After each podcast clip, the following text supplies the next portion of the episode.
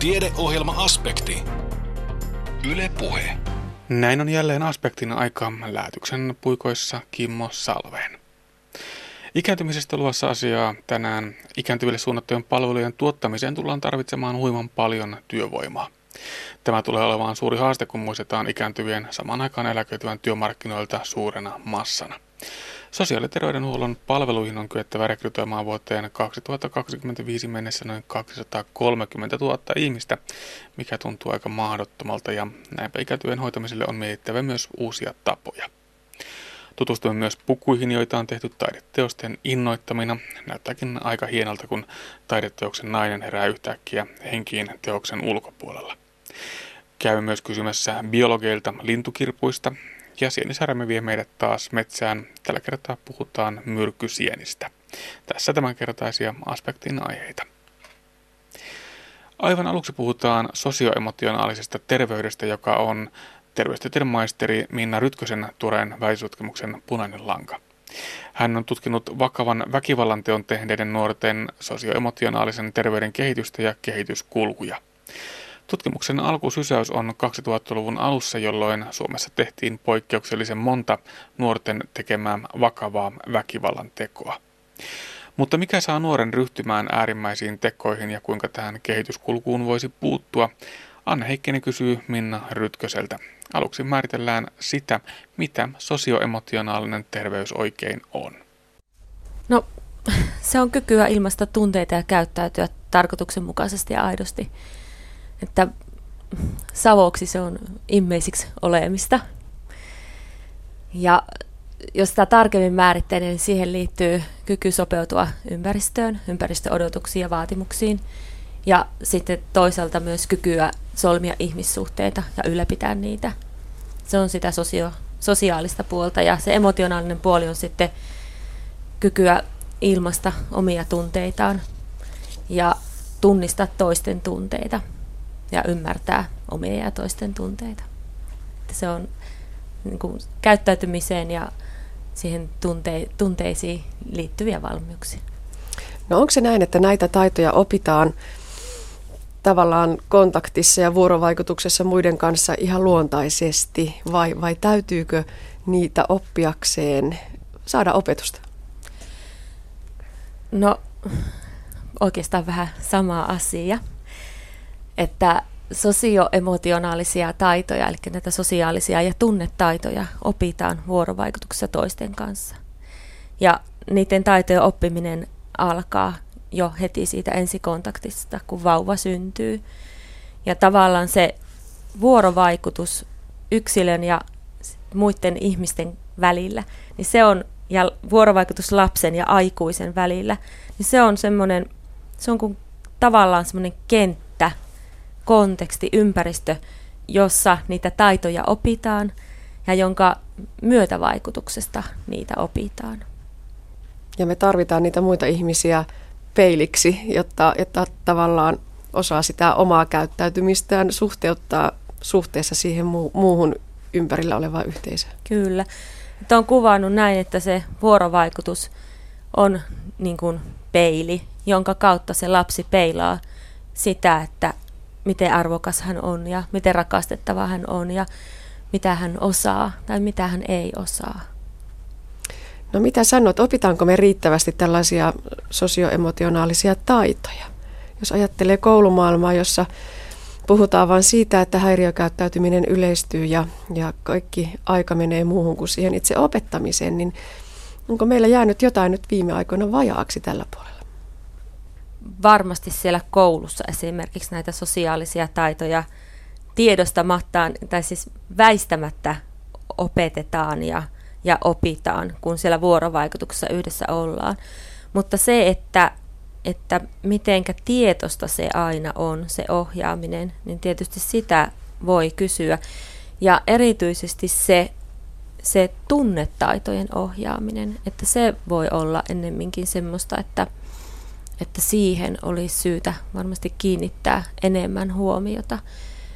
Tänä päivänä kouluissa puhutaan enemmänkin siitä, että onko koulun tehtävä kasvattaa kuin siitä, että miten se tulisi tapahtua.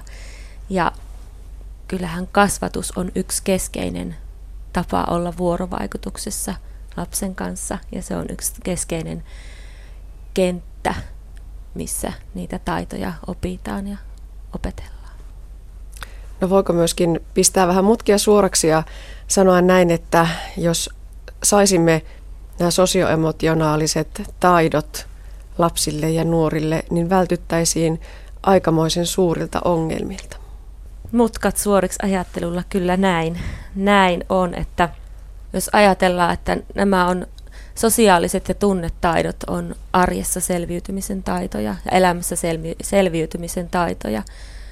Esimerkiksi tämä oma tutkimukseni lähtee siitä ajattelusta, että, että kun lapsella ja nuorella on riittävät sosiaaliset ja tunnetaidot, hänen ei tarvitse käyttäytyä, käyttää väkivaltaa kommunikoidessa ja ollessaan toisten kanssa, vaan että, että pystyy ratkomaan ongelmia ja asioita ja hallitsemaan itsensä.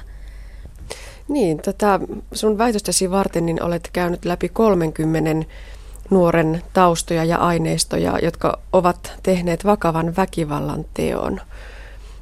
Mistä aihe? Miksi, miksi juuri tämä? No itse kiinnostuin aikanaan tästä aiheesta, kun siellä 2000-luvun alkupuolella jo, kun Suomessa tehtiin poikkeuksellisen monta nuorten tekemää vakavaa väkivallan tekoa, että niissä tilastoissa oli selkeä piikki. Ja siihen aikaan silloin keskusteltiin hyvin paljon mediassa siitä, että mistä se nuorten väkivalta johtuu ja ketä ovat ne nuoret, jotka näitä tekoja tekee. Ja sieltä tavallaan niin kuin niistä keskusteluista nousi kaksi kaksi semmoista erilaista tyyppiä, jotka näitä, näitä tekoja tekee. Toiset on niitä lapsia ja nuoria, joista oli aina uskonut, että, että he, heidän kanssaan jotakin ongelmia tulee ja että, että tämmöinen on odotettavissa. Ja sitten oli se toinen ryhmä niitä nuoria, jotka, joista olisi ikinä uskonut, että jotain tämmöistä voisi tapahtua. Ja sitten itsellä on terveydenhoitajatausta ja tavallaan tietysti siitä kontekstista sitten katson tätä asiaa, että miten on mahdollista, että, että lapset ja nuoret on neuvolassa ja kouluterveydenhuollossa, he on päiväkodeissa ja kouluissa koko ajan aikuisten ihmisten silmien alla. Että miten on mahdollista se, että jo pienestä pitäen pystytään jostain lapsesta näkemään, että tuon kehityskulku menee epäsuotuisaan ikävään suuntaan, että miten sitä ei ole pystytty katkaisemaan. Ja sitten taas toisaalta mietin sitä, että näiden yllättäen tekoja tehneiden nuorten kohdalla, että, että miten voi olla mahdollista, että kukaan ei ole huomannut tai että ei ole huomattu sitä, että minkä, miten vakava se nuoren tilanne on ennen kuin sitten, kun hän on tämmöisen teon tehnyt.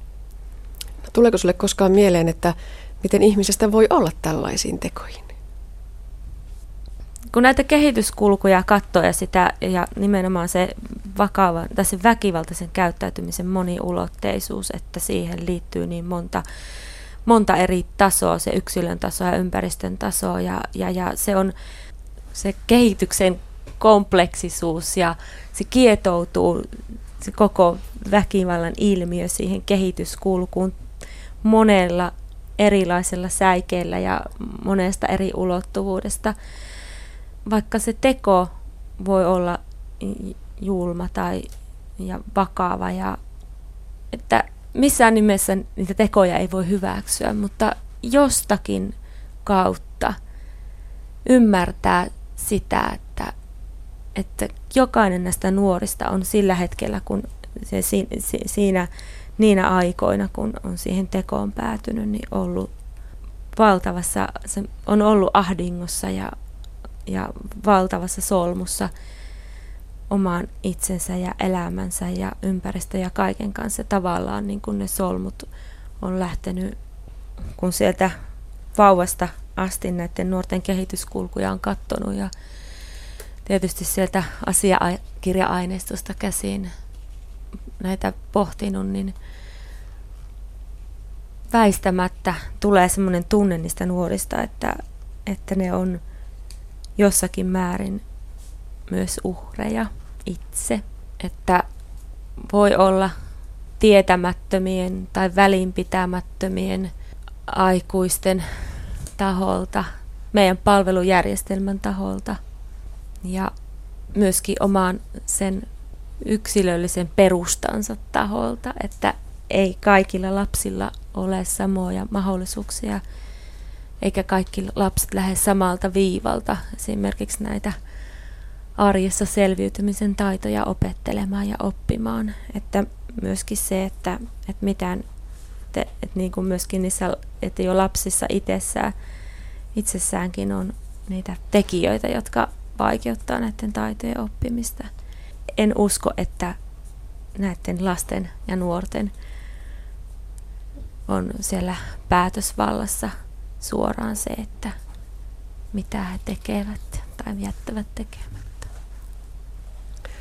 Palataan vielä tänne väitökseesi, Minna Rytkönen. Tämä tutkimus osoitti sen tosiaankin, että näiden nuorten vakavien väkivallantekojen taustalla niin on, on tosi erilaisia niitä kehityskulkuja, että ei voida sanoa, että jos se etenee näin, niin seuraus on tässä, vaan tosiaan no hyvin monipolkuisia, monitahoisia ne, ne tota, vaiheet, joiden jälkeen nuori on päätynyt tällaiseen ääritilanteeseen. Joo, nämä kehityskulut kuvaavat sitä nuoren vakavaa väkivallan tekoa edeltävää aikaa, sitä sosiaalisia ja tunnetaitoihin liittyvää käyttäytymistä. Ja oikeastaan just nämä kehityskulut, nämä erilaiset kehityskulut osoittaa sen, että meillä on semmoinen tietty käsitys päässä, että ketä nämä nuoret ovat. Ja yleensä se käsitys on, se yleinen käsitys on se, että nämä nuoret on tämmöisiä häirikkönuoria. Ja sitten nämä viisi erilaista kehityskulkua osoittaa sen, että ei ole olemassa vain yhtä tai kahta semmoista tyypillistä kulkua, vaan että näitä on useampia ja, ja että se, on, se on se tämän tutkimuksen yksi semmoinen keskeinen ja tärkeä tieto. Heitetään nämä nyt tässä ääneen kuitenkin, eli hallitsematon, syrjäytyvä, tasapainoileva, ajautuva ja kriisiytyvä kehityskulku. Nämä olet täällä tunnistanut. Kyllä. No mutta, jos taas pistetään mutkia suureksi, niin toteat täällä, että väkivaltaa voi ehkäistä tukemalla tunnetaitojen oppimista. Se on yksi. Ja toinen, mikä täältä, täältä tuota, esiin nousee, on se, että, että vaikka tukea on ollutkin ehkä tarjolla, niin se jää toteutumatta. Eli jos me pystyttäisiin jotenkin panostamaan siihen, että tunnetaitoihin satsataan ja varmistetaan se, että tuki menee perille, niin kävisikö silloin ehkä paremmin? Jos ajatellaan näin, että, että lähdetään siitä, että nämä sosiaaliset ja tunnetaidot on keskeinen tekijä sille, että, että käyttäytyykö nuori väkivaltaisesti tai ei, ja ylipäätään miten hän omassa elämässään ja arjessaan selviytyy, niin näiden sosiaalisten ja tunnetaitojen oppimisen mahdollistaminen on se kaikista tärkein asia.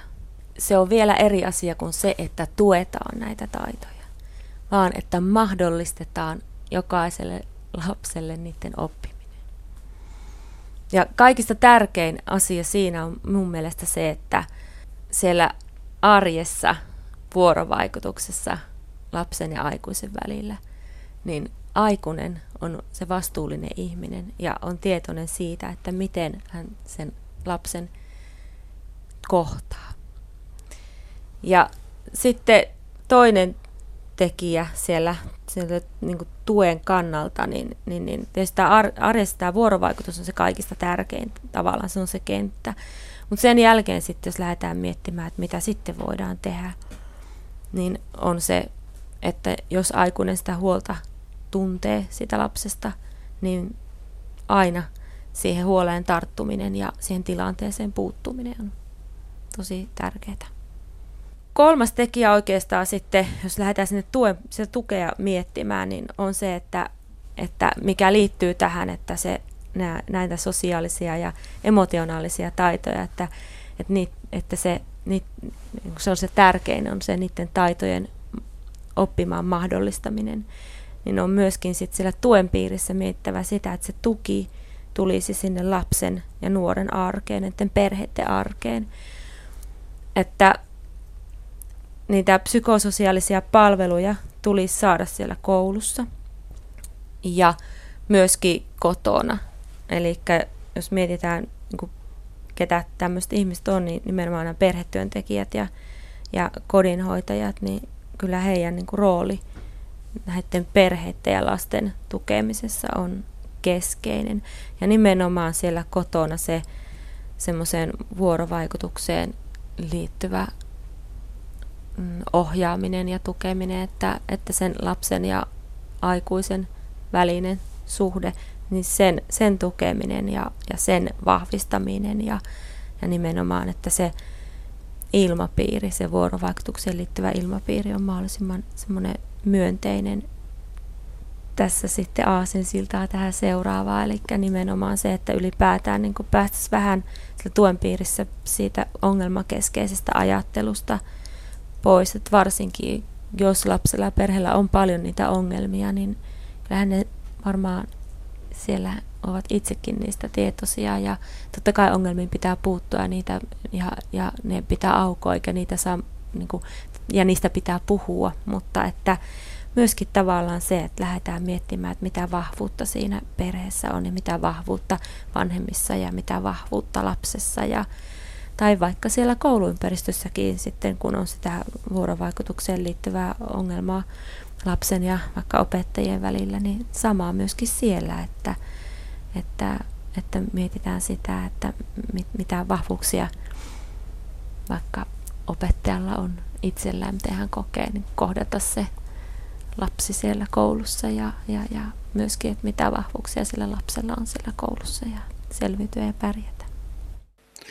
Näin totesi vakavan väkivallanteon tehneiden nuorten sosioemotionaalisen terveyden kehitystä ja kehityskulkuja tutkinut terveystieteiden maisteri Minna Rytkönen. Hänen väitöksensä tarkastettiin Itä-Suomen yliopistossa elokuussa. Syyskuussa vietettiin tieteenpäiviä ja yhtenä tieteenpäivien teemoista oli tänä vuonna ikääntyminen. Työvoiman riittävyyden ja ikääntymisen haasteista puhui Keski-Suomen sairaanhoitopiirin johtaja Juha Kinnunen. Ikääntyville suunnattujen palvelujen tuottamiseen tullaan tarvitsemaan huiman paljon työvoimaa. Tämä tulee olemaan suuri haaste, kun muistetaan ikääntyvien saman aikaan eläköityvän työmarkkinoilta suurena massana ja useilta eri aloilta. Oletusarvo siitä, millaisia palvelujen pitäisi olla, niin, niin se koko aika niin kuin kasvaa ja nousee. Ja kun me puhutaan nyt ikä, ikääntyneidenkin palveluista samalla tavalla kuin mistä tahansa sosiaali- ja terveydenhuollon palvelukenttään liittyvästä muistakin palveluista, niin meidän pitää muistaa se, että, että me ollaan kuljettu Suomessa viimeisen, sanotaan nyt 40 vuoden aikana, jos nyt tätä hyvinvointiyhteiskuntaperiodia siihen niin kuin laskisi jostakin 60-luvulta eh, lopulta alkaen noin niin kuin konkreettisemmin, niin, niin tuota, meillä on menty niin kuin huimasti eteenpäin ja, ja nyt siitä huolimatta meillä on koko aika sellainen olo, että näitä palveluja ei ole riittävästi. Ja, ja se liittyy nimenomaan siihen odotusten kasvuun enempi kuin todellisen tarpeen kasvuun. Mutta totta kai siellä on sitten ihan, ihan niin kuin oikeita tarvetta koskevia kasvukysymyksiä. Näytän siitä kohta tuota, muutaman niin kuin luvun. Ja sitten se toinen puoli, sen, sen kuilun aihe, niin kuin aiheuttamassa, tai mistä se kuilu syntyy, niin liittyy sitten siihen, että, että meidän niin kuin aineelliset ja inhimilliset resurssit ovat rajallisia. Ne ovat aina olleet rajallisia ja ne tulevat olemaan aina rajallisia. Ja että vaikka tuossa niin on tämä, tuossa alimmalla rivillä tämä niin tuoreita tilastoja vain päivitettynä siinä, että jos me katsotaan OECD-maiden vertailuja, niin terveydenhuollon osalta esimerkiksi, niin, niin tuota, meillä ei ole mitenkään ylipöhöttynyt, ylikallis palvelujärjestelmä. Mutta sitten, että siitä huolimatta meillä on nimenomaan niin suuria kysymyksiä siinä, että riittääkö meidän rahamme vero- ja veroluonteiset maksut, joilla me tätä asiaa hoidetaan, niin, niin tuota, miten ne riittävät, kun näyttää sille, että kustannuskehitys on koko aika vaikeammin hallittava ongelma.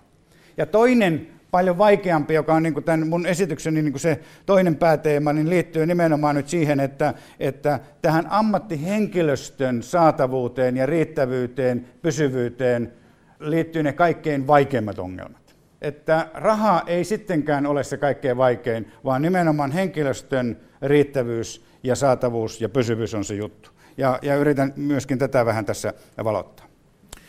No, tuossa on niin kuin yksi tuota, kuva, kuva siitä, että, että mitä tämä ikääntyminen nyt tässä väestökehityksessä, mitä tuossa Päivi toi esille, niin, niin, tuota, niin kuin konkreettisesti tarkoittaa. Tämä on Pekurisen Markun ja kumppaneiden THL tekemä kuva, jossa tämä Punainen viiva tässä kuvaa tämänhetkistä, siis vuoden 2006 aineistolle perustuvaa tilannetta, ja tässä on jaettu niin kuin ikäryhmittäin, että täällä on alle 5-vuotiaat lapset, tuossa on sitten tuota 20-vuotiaat, 55-vuotiaat ja 65-vuotiaat silloin, kun jäädään eläkkeelle, niin, niin tuota, tämä kuvaa, kuinka paljon sosiaali- ja terveydenhuollon resursseja tällä hetkellä me käytetään ää, eri ikäryhmissä. Ja tämä keltainen on se, jossa on ennakointi siitä, miten se tilanne kehittyy vuoteen 2040 mennessä. Ja nyt sitten voidaan ajatella niin, että me olemme semmoisella hitaalla siirtymävaiheella, että, että tämä tietysti tämä tilanne eh, eskaloituu. Ja nyt tässä niin kuin huomionarvoista on nimenomaan tämä eh, tuota, yli 75-vuotiaiden ihmisten eh, niin kuin absoluuttinen määrä ja heidän ta, niin kuin resurssien käyttötarpeensa sillä oletuksella, että me jatketaan palveluja samalla tavalla kuin me tuotetaan niitä nyt. Tällä tavalla ajatellen, miten me nyt mietitään palveluja tai on mietitty palveluja, niin, niin tuota, tämä kohtaa niin kuin, ö, mahdottomuutensa. Ja tätä ei yhtään helpota sitten se toinen puoli sieltä, tai sieltä inhimilliseltä puolelta. Tässä on nyt ö, ö, kohtalaisen tuoreita tietoja Kuntaliiton, osa, Kuntaliiton tuottamina, jossa, jossa tuota on, on kunta-alan eläkepoistuma, kun nyt sitten lähdetään siitä, se tosiasia meillä, että merkittävän osan palveluista, ikäihmisten palveluista tuottaa kunnat. Kylläkin yhä pienemmän suhteellisen osuuden, koska yksityisten ja järjestöjen rooli ikäihmisten palvelujen tuottamisessa vähän laskotavasta riippuen on suurin piirtein kolmannes. Ja, ja julkinen sektori tuottaa sitten sen, sen kaksi. Mutta tämä kertoo nyt siitä, että kunnista niin poistuu joka vuosi tästä noin 14 16 000 ihmistä, ja niistä sosiaali- ja terveydenhuollon ammattilaisia on vähän yli 10 000.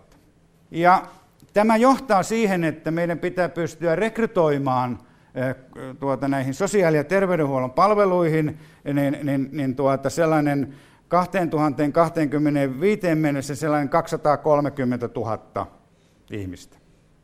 Ja suurin piirtein tällä hetkellä olevista työntekijöistä vähän yli 40 prosenttia on itse eläkkeellä. Ja tämä työvoiman riittävyys, palvelun tarpeiden nousu ja sitten kun otetaan huomioon se, että, että meidän tämä, tämän tuota, työikäisten määrä on käytännössä nyt jo vähentynyt. Meillähän pari vuotta sitten kesällä tehti, ohitettiin se maakinen piste niin, että työmarkkinoilta poistuu enemmän ihmisiä kuin työmarkkinoille tulee.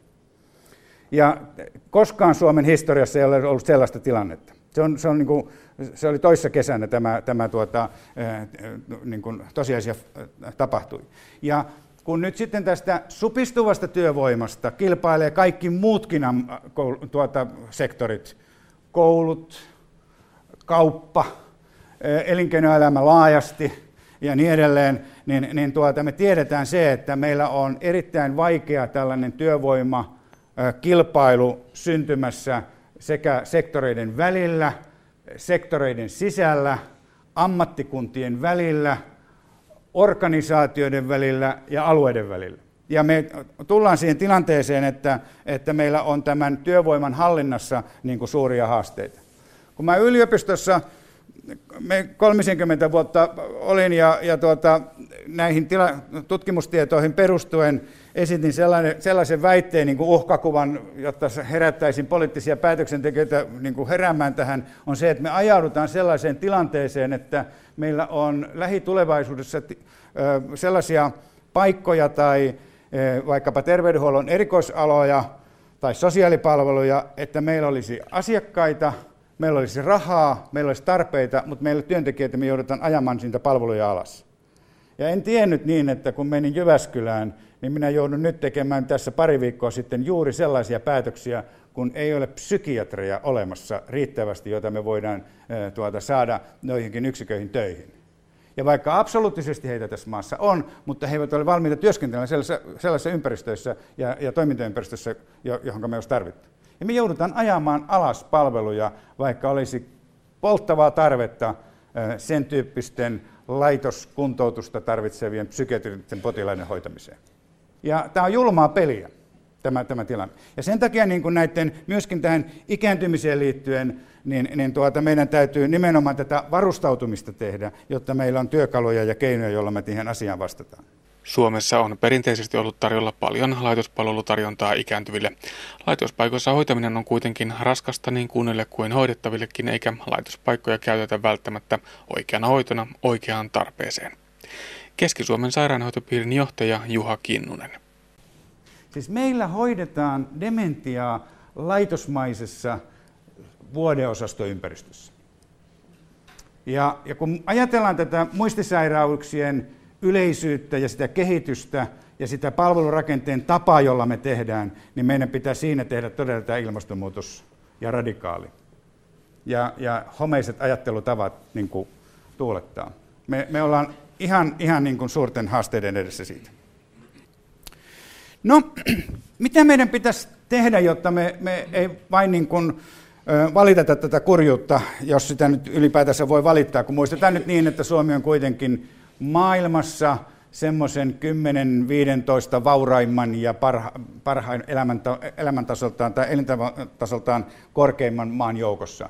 Meillä ei ole syytä mitenkään nyt ruveta, ruveta tuota, kauhean surkeaksi näissä asioissa, ja jos ei sitä nyt uskon, niin käy nyt vaikkapa 500 kilometriä tästä itään tai 300 kilometriä etelään, tai jos vielä haluaa vähän, vähän tuota, niin kuin syvyyttä näkemykselle, niin kuin, niin kuin pöläyttää tuonne tuota Saharan eteläpuoleiseen Afrikkaan ja katsoo siitä, millaisia sosiaalisia ja taloudellisia ongelmia tai terveydellisiä, minkä kanssa he askaroivat, niin meille sitten joku 15 minuuttia vastaanottoajan viivästyminen ei sittenkään ole kauhean iso juttu. Ja, ja tuota, et panna, pitää aina laittaa sit mittasuhteisiin se, mistä me, mistä me niinku, su, tuota, puhutaan siinä. Mutta että se on ihan selvää, että me joudutaan niin tämän sote-järjestelmän, mä puhun nyt niin isolla niin penssille, niin kuin nyt tätä sote-uudistusta on tehty, niin me joudutaan siellä ilman muuta niin kuin uudistamaan se. Minkä takia tämä sote-järjestelmä, niin on niin kaksi asiaa minusta. Toinen on se, että, että tuota, se ei ole taloudellisesti eikä niiden henkilöstön voimavarojen riittävyyden kannalta, se ei ole kestävällä pohjalla tällä hetkellä. Ja toinen, minkä takia meidän pitää modernisoida se, ja tulee tähän kuntoutusasiaan, mitä tässä on, olen nostanut esille, että sellainen, tämä meidän nykyinen laitosvainen palvelujärjestelmä, niin se romuttaa niiden ihmisten to, toimintakyvyn, jotka joutuu sinne laitokseen. Että se 80 senttiä korkea sänky laidoilla 22 tuntia vuorokaudessa, loisteputket katossa, sininen väritön verho ympärillä – niin siihen vaikka pannaan nämä nuoret, jotka on tuolla takapenkissä, niin, tuota, niin kolmen viikon päästä teillä on hädin tuskin kyky kävellä enää. 15 prosenttia lähtee lihasvoimasta viikossa ja nivelet jäykistyy ja varmasti on nuppi sekaisin, kun katselee niitä verhoja, jos ei ole mitään niin virikkeitä ja, ja, ja kiinnekohtia arkeen. Ei mikä vuorokauden aika on ja, ja niin edelleen. Eli me tällä laitosmaisella tavalla itse asiassa aiheutetaan toimintakyvyn ongelmia ikääntyneille ihmisille. Ja miksi se niin on, niin on se, että, että meillä on niin tällainen vanha historia tällaisesta, Suomessa aivan erityisen voimakas historia tästä laitosvetoisesta ajattelutavasta. Että sinne on aina pantu niin tuberkuloosipotilaat niin männikön taakse ja, ja vähän niin psykokeriatriset on pantu harjamain tuolle puolelle sinne B-osastolle ja, ja, ja tuota, nuoret johonkin, jotka, joilla on mielenterveyskysymyksiä ja niin edelleen kun meidän pitäisi ikäihmiset tuoda palvelukortteleihin ja kaupunkeihin. Ja tämä dementiat koskeva luku, joka, jonka äsken tuossa mainitsin, se on niin kuin uusi piirre siitä, kun nyt ikä, tuota, tätä muistisairautta ja dementiaa yleistyy, niin taas siihen on ratkaisuna laitosmenon toimintatapa. Kun heidät pitäisi tuoda turvalliseen ympäristöön, jossa he voi elää ihan normaalia elämää, paitsi että huolehditaan niin, että he voi turvallisesti liikkua jollakin alueella niin, että ne karkaa, kun ei ne muista, mikä ne menee. Ei ne mihinkään karkaa, kun ne lähtee vain kalalle tai ne lähtee marjaan tai, tai ne lähtee lypsämään lehmää tai jotain muuta, mutta ne ei vaan muista niin, että, että niitä ei ole enää 60 vuoteen ollut heillä itsellä. Mutta ne lähtee ihan oikeille asioille, ei ne pahuttaa mihinkään lähde. Ja meidän pitää organisoida tämä niin kuin ihan, ihan uudella tavalla. No sitten mä oon nostanut esille, esille joskus tätä kysymystä niin, että pitääköhän meidän muuttaa yhteiskuntarakennettakin. Että tämä on niin, kuin niin iso kysymys, että tämä ei, ei ratkea millään julkisilla palveluilla. Tämä ei ratkea millään kolmannen sektorin palveluilla. Tämä ei ratkea jollakin, jollakin tuota yksityisten palvelujen tuottamistavoilla, vaan ilmeisesti niin, että kaikkien näiden lisäksi meidän pitää ottaa myöskin perheessä uudelleen vastuuta läheisistämme. Ja tämä testaa meidän hyvin individualistisen elämäntavan. Miten minä voin ottaa anoppini meille asumaan, Herran Jumala, kun eihän mä pääse lenkille, enkä, enkä, enkä, enkä urheilemaan ja golfaamaan ja, ja lomallekin pitäisi päästä. Ja siellä on muistisairas ikäihminen, siinä pitäisi katsoa sen perään. Ei se sovellu meille ollenkaan, mutta että jos mä voisin ostaa jonkun hoitajan häntä katsomaan perään. No, mulla ei ole sellaista anoppia, joka tarvitsee sitä, mutta mä vain kärjistämään sitä, että mistä siinä on kysymys. Että, että meidän pitää niin miettiä niin, että onko tämä hoiva ja, ja huolenpito, niin, niin pitääkö meidän rakentaa asuntomme sillä tavalla, että siinä on toinenkin asunto? Pitääkö meidän muuttaa tapaamme elää, missä me halutaan tehdä työtä tai mitä me halutaan harrastaa, niin pitääkö meidän se sopeuttaa ei ainoastaan minun, miltä tuntuu hyvälle ja pidän tärkeänä, vaan se, että mikä on sen minun perheen ja läheisten kannalta järkevää ja, ja mielekästä. Ja tämä testaa, testaa tuota tätä, tätä tapaa ajatella, ja enkä, enkä nyt ole tässä ehdottamassa sitä, että palattaisiin jonkin sellaiseen vanhaan järjestelmään niin, että naiset kotona palkatta alkaa tehdä ja hoivata edellistä ja seuraavaa sukupolvea, vaan, vaan että meidän täytyy löytää siihen jotakin fiksumpia tapoja tehdä, ja varmasti löytyy.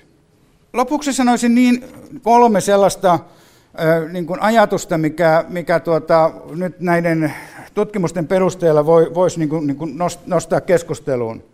Ja, ja tota, yksi on se, että, että nyt nämä Kaikkien ikääntyvien, ikääntyvien ihmisten palveluista, kun mietitään ja, ja että miten ne organisoidaan, niin, niin täytyisi lähteä siitä, että me mahdollistetaan ihmisten omaa tapaa asua ja elää. Ja että me vain pakottavista syistä pakotetaan heidät johonkin sellaiseen, missä he eivät halua, eivätkä, eikä, eikä se ei ole niin heidän paikkansa elää. Ja tämä siitä syystä, että kun he ovat tutussa ympäristössä, niin se heidän toimintakykynsä säilyy. Että vaikka siinä on kaikenlaisia vajeita ja haasteita, aiheuttaapa niitä nyt terveysongelmat tai mitkä sosiaaliset ongelmat tai mitkä hyvänsä, niin, niin tuota, heidän toimintakykynsä säilyy. Koska se on se ainoa tapa, tapa niin kuin hanskata se, se, se tarpeiden kasvu. Toinen on se, että, että meidän ei pidä tehdä ylikalliita palveluratkaisuja. Nyt tuntuu sille, että kun kunnat innostuu ja poliitikot haluaa saada pisteitä, niin tehdään niin tosi hienoja palveluasuntoja. Ja samalla synnytetään se ongelma, että ne on niin kalliita, että ei ihmiset pysty sillä eläkkeellään asumaan, vaan tarvitaan erilaisia yhteiskunnan tukitoimia. Tai sinne tuodaan liian aikaisin, liian järeää niin kuin, tukea, jota, jota tuota, niin ei pysty. Ilmeisesti meidän pitäisi niin tuottaa sellaisia palveluja, joka on täysin mahdollista asumispalveluja sinne kotiin tuotettuina niin kuin erillisenä palvelumuotoina, jotka ihmiset noin suurin piirtein pystyy omalla eläkkeellensä kustantamaan. Koska silloin se on kestävällä pohjalla. Ja sitten, että, että tuota, tämä palvelukortteli-idea, jonka, jonka lämpimä, lämmin kannattaja olen niin, että minä en oikein usko näihin ikäihmisten niin slummeihin. Ja anteeksi tämä kielteinen niin termi, että, mutta että se ajattelutapa siitä, että kun ei saa tehdä laitosta, niin tehdään sellainen palveluasumisslummi jonnekin taas männikön tuolle puolelle, jossa voidaan tehokkaasti tuottaa palveluja. Vaan että ikäihmiset, ihan samalla tavalla kuin ne ovat olleet aina ennenkin, että ne on keskuudessamme. Ne on keskellä kaupunkia, ne on keskellä kirkonkylää, ne on keskellä siinä, missä muukin elämä tapahtuu ja, ja tuota, elää ihan normaalia elämää. Näin siis puhui tieteenpäivillä Kuopiossa Keski-Suomen sairaanhoitopiirin johtaja Juha Kinnunen. Puheenvuoro löytyy kokonaisuudessaan Aspektin nettisivuilta osoitteesta kantti.net kautta aspekti. Kuuntelet siis Aspektia, jonka kokoaa Kimmo Salveen. Tiedeohjelma Aspekti. Yle Puhe. Savonia ammattikorkeakoulun Kuopion muotoiluakatemian opiskelijat ovat herättäneet henkiin Kuopion taidemuseon taiteilijan matkassa perusnäyttelyn teoksia. Mukana on historiallisia pukuja, joissa teoksen asu pyritään toistamaan mahdollisimman tarkasti, mutta myös nykytaiteen inspiroimana syntyneitä moderneja ja luovia ratkaisuja. Museo saa asuista mainiota rekvisiittaa näyttelyn opastukseen. Pukutaidetta opiskeleville vaatetusmuotoilun opiskelijoille puolestaan tämänkaltaiset projektit ovat todella mieluisia. Yliopettaja Marjella Rauhala. No näissä, näissä projekteissa ei kyllä ollut minkälaisia vaikeuksia saada opiskelijoita mukaan. Että meillä on ensimmäisen kerran ollut nyt viime keväänä tämä pukutaiteen opintokokonaisuus syventävissä opinnoissa ja opiskelijoillahan tietenkin on jo paljon paljon tietoa ja osaamista taskussa ja, ja nyt sitten tosiaan lähdettiin tämmöistä projektia tekemään ja, ja kaikki olivat kyllä hyvin innokkaita, että tietenkin sitten saattaa tulla semmoista jännittämistä välillä, että, että mitenköhän tätä ja miten lähdetään avaamaan, mutta, mutta niistähän päästään sitten aina, aina niin kuin yli, että sitähän se suunnittelutyö on, että, että tehdään tutkimusta ja mietitään taustaa ja mietitään näkökulmaa. Puhutaan siis pukutaiteesta. Avataanko vähän sitä termiä? Mitä, mitä kaikkea se voi olla? No toi onkin sellainen mielenkiintoinen kysymys, että kun pukutaiteesta puhutaan, niin usein se määritellään esimerkiksi, se on esittävän taiteen pukusuunnittelua, joka taas pitää sisällään teatterin, tanssin, ilmaisun, sirkuksen, kaikenlaiset tämmöiset mahdolliset esittämiseen liittyvät asiat. Mutta sitten tietenkin se, että, että tätä käsitettä on niin kuin laajennettu aika paljon ja, ja varsinkin niin kuin kuluvalla vuosituhannella niin puhutaan myöskin sellaisista asioista kuin artware, art, tämmöinen artistinen vaate, jolloin se vaate itsessään voi olla teos, taideteos ja, ja se muuttuu, muuttuu ja muuttaa muotoaan. Ja monta kertaa mä oon sitten itse miettinyt sitä, että, että monet taiteilijathan esimerkiksi saattavat maalata vaatteita. Ja silloin mä oon miettinyt sitä, että onko se pukutaidetta vai kuvataidetta vai, vai, vai, vai miten, että, että, että, että tällaisia määritelmiä oikeastaan on kauhean vaikea, vaikea niin kuin sanoa. Ja minä ainakaan en uskalla sitä sanoa, mutta olen tietysti siitä hirmu ilahtunut, että, että vaate on niin monenlainen tänä päivänä ja monessa. Ja, ja sekä niin kuin tämä esteettinen että, että käytännöllinen merkitys tulee myöskin siellä taiteessa sitten esiin. Tänään meille esitellään Kopion taidemuseon tietyistä taideteoksista tehtyjä pukuja. Teidän opiskelijanne ovat niitä valmistaneet. Osa on ihan suoria tavallaan mallinnoksia, eli tehty samantyyppinen puku kuin teoksessa – vaikkapa naisihmisellä on, mutta sitten on jotain myös aivan, aivan muuta. Niin, sehän on juuri se, että niin kuin sanoin, että tässä on ollut sillä tavalla näkökulma ää, aika sillä tavalla vapaa, että oikeastaan se on ihan mielenkiintoista ainakin yleisölle ja katsojalle ää, nähdä vaatteita, jotka, jotka ikään kuin heräävät henkiin siitä teoksesta, kuten niin kuin täällä on näitä suoria oikeastaan representaatioita voi sanoa joistakin teoksista. Ja se tekee myöskin sitten ä, tietyn ikäiselle katsojalle sen niin kuin helpoksi, helpoksi. Ja nyt en halua aliarvioida esimerkiksi lapsia, koska hehän näkevät kyllä paljon muutakin, mutta että, että voidaan toteuttaa tämmöinen projekti näin. Ja, ja sitten todellakin lähteä niin kuin katsomaan sitä, koska kaikki on kuitenkin joutunut tästä tutkimaan taidehistoriaa, itse teoksen tekijää, työ, aikakautta, tämmöisiä niin kuin, sanotaan, että esimerkiksi luokkayhteiskuntaa ja niin edelleen. Eli siinä on niin kuin, nimenomaan on annettu sitten muhia näiden ajatusten ja, ja jokainen on sitten lähtenyt toteuttamaan ja, ja, ja esittämään sitä asiansa niin kuin itse näkemällään tavalla. Eli sitten syntyy oikeastaan niin kuin uusia itsenäisiäkin teoksia. No tosiaan se tausta, suunnittelu ja itse toteutuskin vielä. Kolme hyvin, hyvin erilaista sektoria ja opiskelijan täytyy ne hanskata kaikki. Kyllä, mutta se mikä tässä on nyt ollut kivaa juuri tämän projektin aikana, että meillä on ollut aikaa. Eli tähän kesti koko viime kevät lukukauden ja, ja tässä samassa yhteydessä sitten tehtiin muita, eli osa opiskelijoistahan teki myöskin sit puvustuksia musiikin ja tanssin koulutusohjelman kevätesityksiin. Eli siellä oli sitten kolme, siellä oli kolme erilaista ryhmää ja, ja kaikki tekivät sitten, sitten niin kuin nämä omat projektinsa ja kaikki olivat mielenkiintoisia. No miten itse opettajana katselet näitä valmiita töitä. Onko siellä sellaisia oivalluksia, mitä, mitä tuota, ehkä itse ei olisi tehnyt?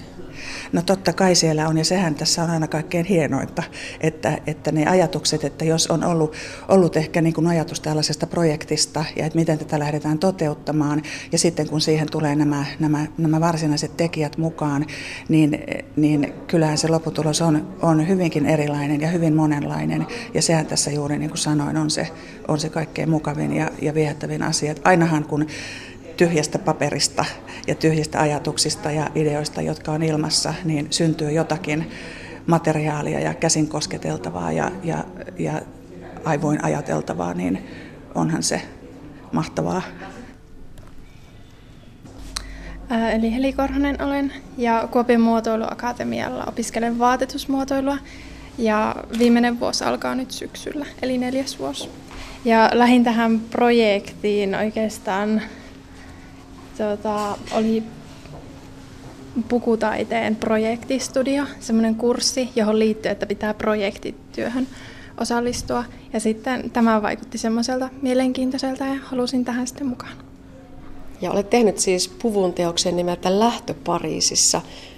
Ollaan tässä nyt teoksen äärellä. Kuvaile pukua. No, puku on punainen ja tota, runsas helma, jakkumainen yläosa. Ja se on hyvin kaunis, kaunis puku. Tuossa museon ihmisellä on se puku päällänsä ja tässä kun hän kulkee, niin kuuluu valtava kahina. Mitä materiaalia se on? Ää, se on taftia. Eli ihan juhlapukukangasta. Ja tota, hyvin löytyy saman sävyinen, mikä tässä, tässä taulussa on. Et on tyytyväinen kyllä väriin ja mahtava materiaali, tosi juhlava ja tosiaan tuommoinen, vaikka on kevyt, niin aika topakan oloinen. Joo, kyllä.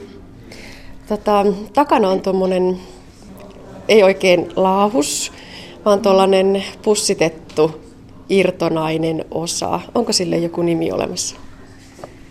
En ole keksinyt sille nimeä, mutta tuota, se oikeastaan lisää sitä tuota, näyttävyyttä ja sitä runsautta. Sen niin hain tässä. No pitikö lähteä liikkeelle siitä, että miten tuohon maalauksen aikoihin oikeasti on naiset pukeutuneet? Joo, kyllä. Tuota, tutkin pukuhistoriaa 1880-luvulta ja sieltä otin viitteitä tähän.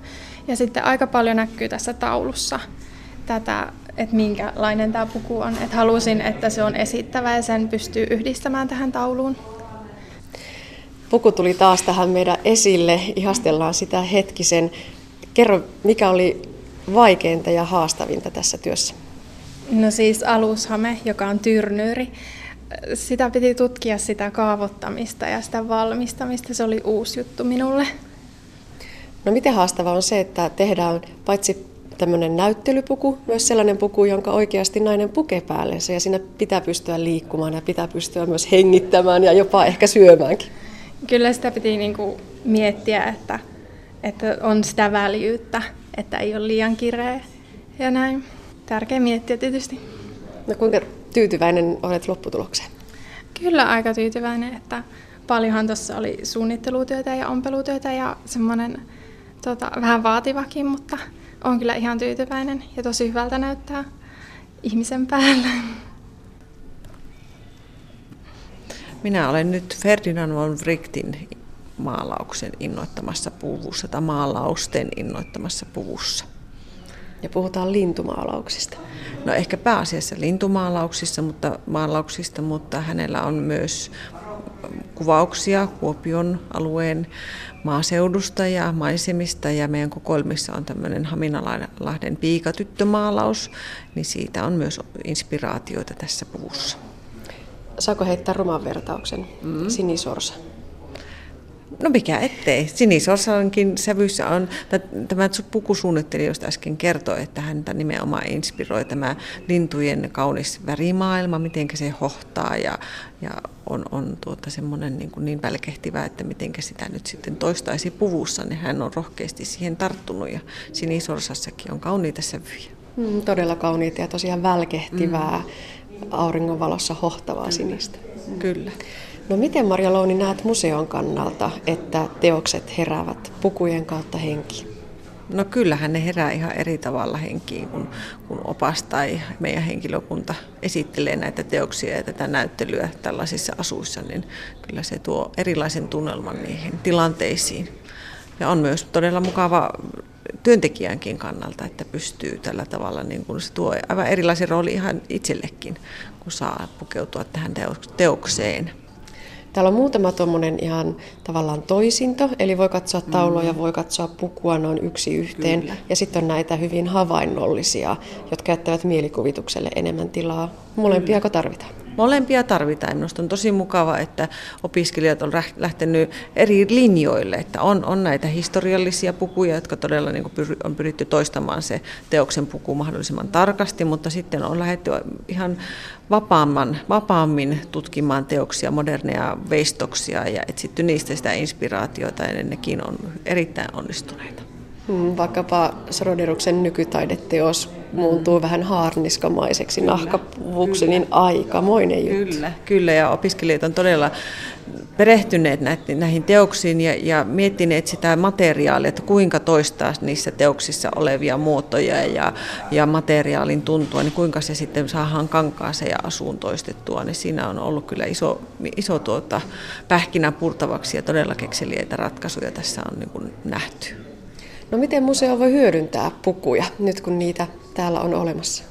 No näiden pukujen käyttö on kyllä ihan, ihan meidän omasta mielikuvituksesta kiinni, että nyt kun nämä asut tässä on kesän aikaan vähän, vähän jo käytetty näissä taidevarteissa, niin tietenkin tällaiset normaaliopastukset, mutta kaikki mahdolliset käyttötarkoitukset varmasti huomioidaan, kun tässä niin kun ollaan nämä asut tänne saatu. Ei sitä tiedä, jos vaikka lähdettäisiin taideteoksina tuonne kadulle kävelemään pienessä kulkueessa tai mitä liene keksitäänkään.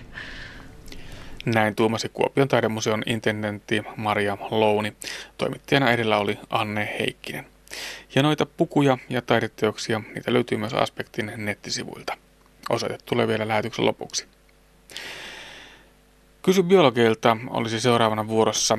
Tuolla puutarha- ja pihaa, missä puuhailut voi löytää illalla yllätyksen vaatteiden alta. Jopa kymmeniä punaisia paukamia, isoja tai pienempiä, on ilmestynyt vieri viereen iholle. Ja tuo kutina voi olla melkoinen. Kyseessä ovat todennäköisesti lintukirput, joihin liittyy tämänkertainen Kysy biologeilta ohjelmasarjamme kysymys. Siis mitä ovat lintukirput, onko lajeja useita, entä miten niiltä voi välttyä? Näin kysymyksiin vastaa yliopistotutkija Hannu Huuskonen Itä-Suomen yliopistosta. Lintukirput on ensinnäkin kirppuja, ja kirput on tämmöinen siivettömien hyönteisten lahko. Ja nämä kaikki kirput on loisia, ne on nisäkkäiden ja lintujen loisia, ja niiden eli elinkierto kuuluu sitten, että ne tosiaan hyödyntää näitä isäntäeläimiä. No, lintukirput sitten on, on tuota yksi pieni osa näistä kirpuista, että kirppuja kaikkiaan varmaan yli 2000 lajia. Ja tuota, monilla eläimillä, linnuilla ja nisäkkäillä on sitten niin sanotut omat kirppunsa. Ja, ja tässä kysymyksessä voi tietysti olla kyseessä lintukirput, mutta yhtä hyvin voi olla kyseessä jottekin nisäkkäiden kirput, eli on esimerkiksi oravilla, pikkujyrsijöillä, siileillä, näilläkin on kirppuja ja yhtä lailla nämä, nämä voi olla sitten peräisin näiden nisäkkäiden kirppujen puremista. Se, että, että mistä nämä kirput on peräisin, niin ne voi tosiaan olla sieltä pihalta, puutarhasta. Että jos siinä on vaikka linnunpesiä tai linnunpönttöjä, niin niistä on, on niitä kirppuja voinut tulla ja, ja tuota, sieltä ne sitten kulkeutuu esimerkiksi vaatteiden mukana sisälle. Toinen vaihtoehto on se, että kun tässä kysyjällä oli, oli kotieläimiä, niin nämä kotieläimet on hyvin tavallisia näiden kirppujen kuljettajia. Eli ne saa siellä pihalla ollessa niitä kirppuja ja sitten siirtävät niitä sinne sisätiloille. Ja jos ne vielä sattuu oleskelemaan sitten sohvilla tai sängyssä, niin sieltäpä ne sitten hyvin äkkiä siirtyy ja purevat sitten ihmisiä yön pimeinä hetkinä tai, tai mullonkin. No onko lintukirpun puremasta ihmiselle mitään haittaa? Öö, kyllä, kyllä varmasti on haittaa. Että ensinnäkin on kivuliaita ja sitten niitä monesti on, tai hyvin useasti ne on semmoisissa riveissä. Niitä voi olla pari-kolme kappaletta ihan vierekkäin. Ja kyllä ne kutisee. Mutta sitten tietysti tämä on aika yksilöllistä tämä ihmisten vaste, että toiset kärsii enemmän ja toiset vähemmän. Sitten kokonaan toinen asia on se, että nämä kirputhan pystyy levittämään myös ihan oikeasti sairauksia.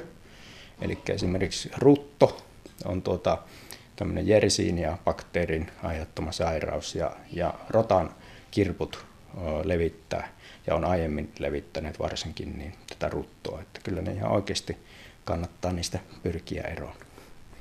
No onko se ihan vain maalikon näkemys, että lintukirppuja varsinkin on liikenteessä ihan varhain keväällä ja sitten oikeastaan loppukesästä niitä ei enää huomaakaan? Ei, kyllä se on ihan, ihan oikea havainto, että, että tämä kirppujen elinkierto on just semmoinen, lintukirppujen varsinkin, että tota, ne lisääntyy siellä, ne on ensinnäkin hyvin yleisiä kolopesijöillä, eli esimerkiksi tiaisilla, kirjosiepoilla. Ja, ja tällöin tämä, usein tämä laji on semmoinen kuin kanankirppu, joka, joka ei siis tarkoita sitä, että se vain yksi oman kanalla esiintyisi, vaan myös muilla lajeilla.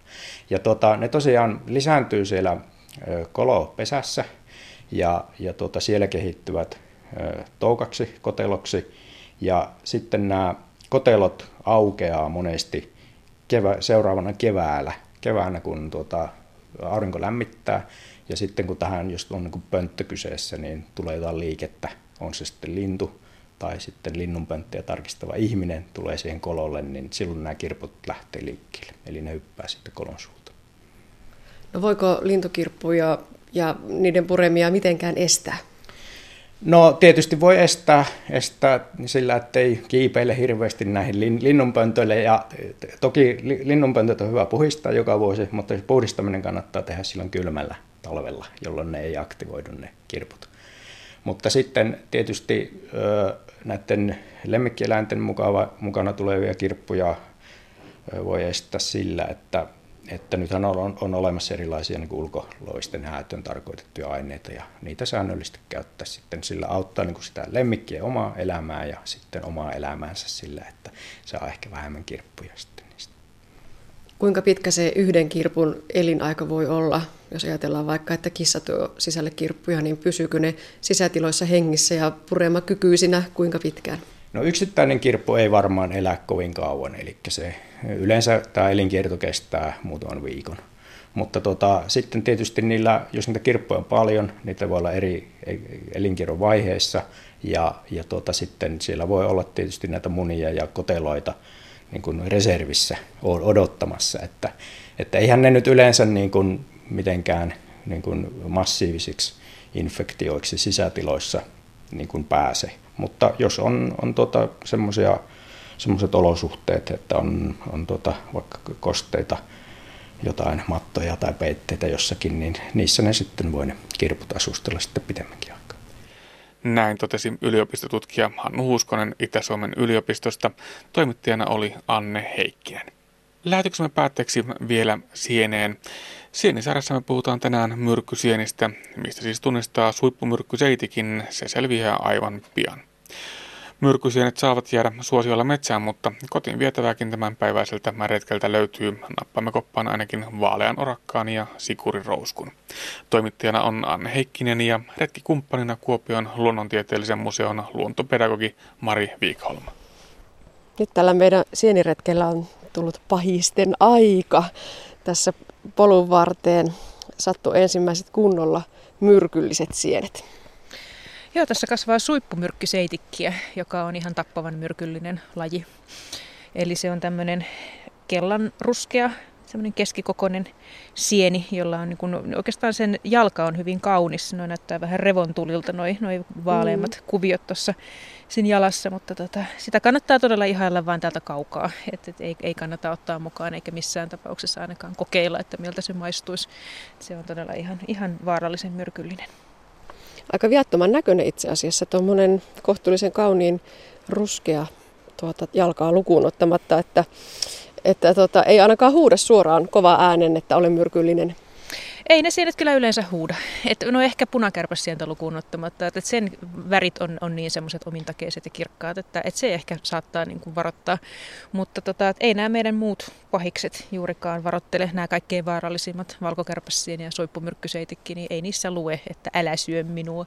Eli ne on ne kaikkein vaarallisimmat, siis tämä ja sitten se valkokärpäsieni. Näin on.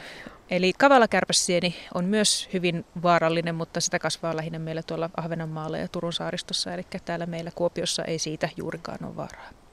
Ja se valkokärpäsieni tunnistaa valkoisesta väristä ja sitten sitä hyvin pallomaisesta muodosta? Joo, se on semmoinen niin kuin suippo, sen lakki, eli, eli siitä ei, ei semmoista niin kuin, no miten sitä nyt kuvaisi? Se on hyvin semmoinen, niin kuin, mun mielestä se on kynttilämäinen oikeastaan sen ulkoasu. Ja tota, se on täysin kirkkaan puhtaan valkoinen tai ehkä ihan hiukan kellertävä, mutta tota, sen heltat ei koskaan vaihda väriä. Eli sillä on niin kuin ruokasienissä tämmöinen näköislaji, kuusen herkkusieni tai muutkin herkkusienilajit, joita metsässä kasvaa. Ja tota, jos herkkusieniä haluaa kerätä, niin silloin täytyy kyllä todella olla varma siitä, ettei niitä sekoita näihin valkokärpäsieniin. Hmm, meillä on tämmöisiä näköissieniä, itse asiassa aikamoinen joukko, että ne muistuttaa hämmästyttävän paljon ihan kelporuokasientä, mutta paljastuvatkin sitten ihan kaikeksi muuksi.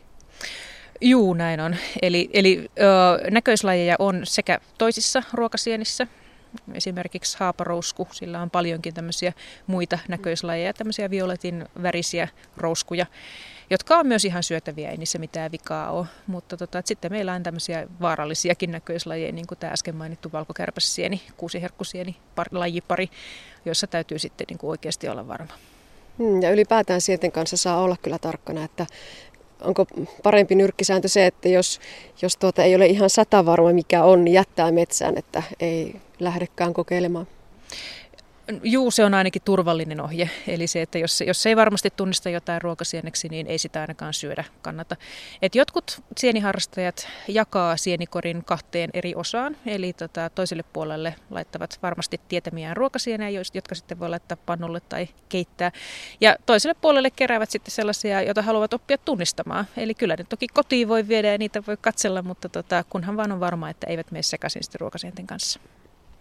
Ja se vanha perinteinen sienikirja pitäisi melkein repussa kulkea mukana, mutta netti on nykypäivänä myös tosi kätevä. Sieltä on, kun kuvia on paljon ja eri kulmista ja yltä ja alta ja päältä, niin aika paljon helpompi on tunnistaa sieni katsomalla netistä kuin kirjasta. No se varmaan riippuu vähän, mitä, mitä käyttöliittymää kukakin haluaa käyttää. Että jotkut pitää perinteisestä kirjasta ja jotkut sitten selaa nettiä.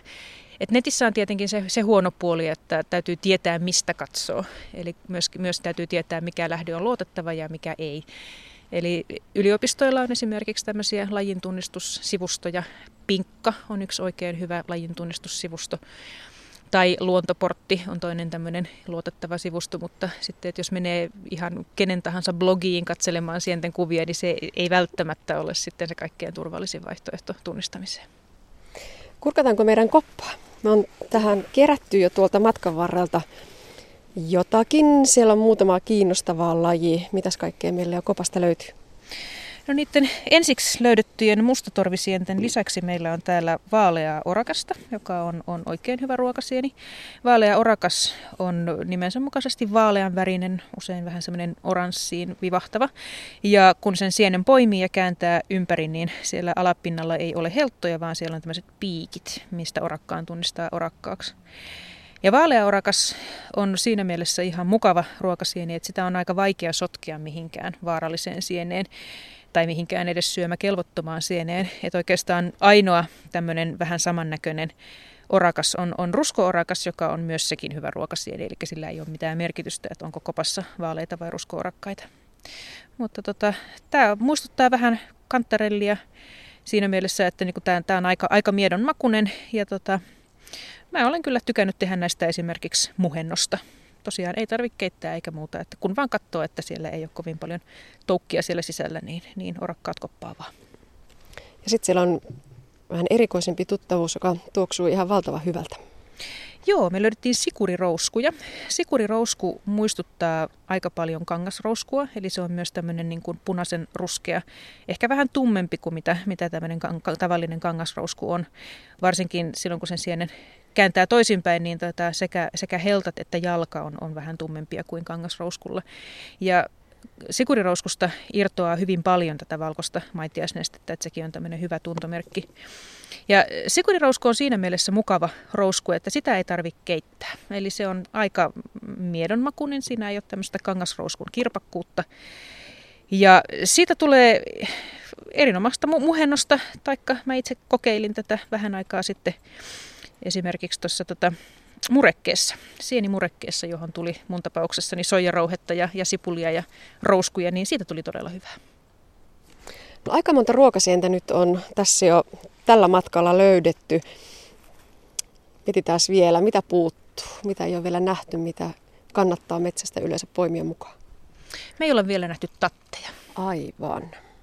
Rouskut, haperot on nähty, tatit puuttuu. Mistä niitä lähdetään metsästämään? No lähdetään eteenpäin katsomaan, jos sieltä vaikka löytyisi. No niin. Sieniretki jatkuu jälleen viikon kuluttua ja silloin puhutaan ainakin tateista. Ja näin päättyy tämänkertainen aspekti. Tällä kertaa kuulemme siitä, miten tunnetaidot ehkäisevät väkivaltaa. Kuulimme ikääntyvien palveluiden kehittämisestä, tutustuimme lintukirppuihin ja elon heräviin taideteoksiin. Edellä kävimme vielä Sienissä.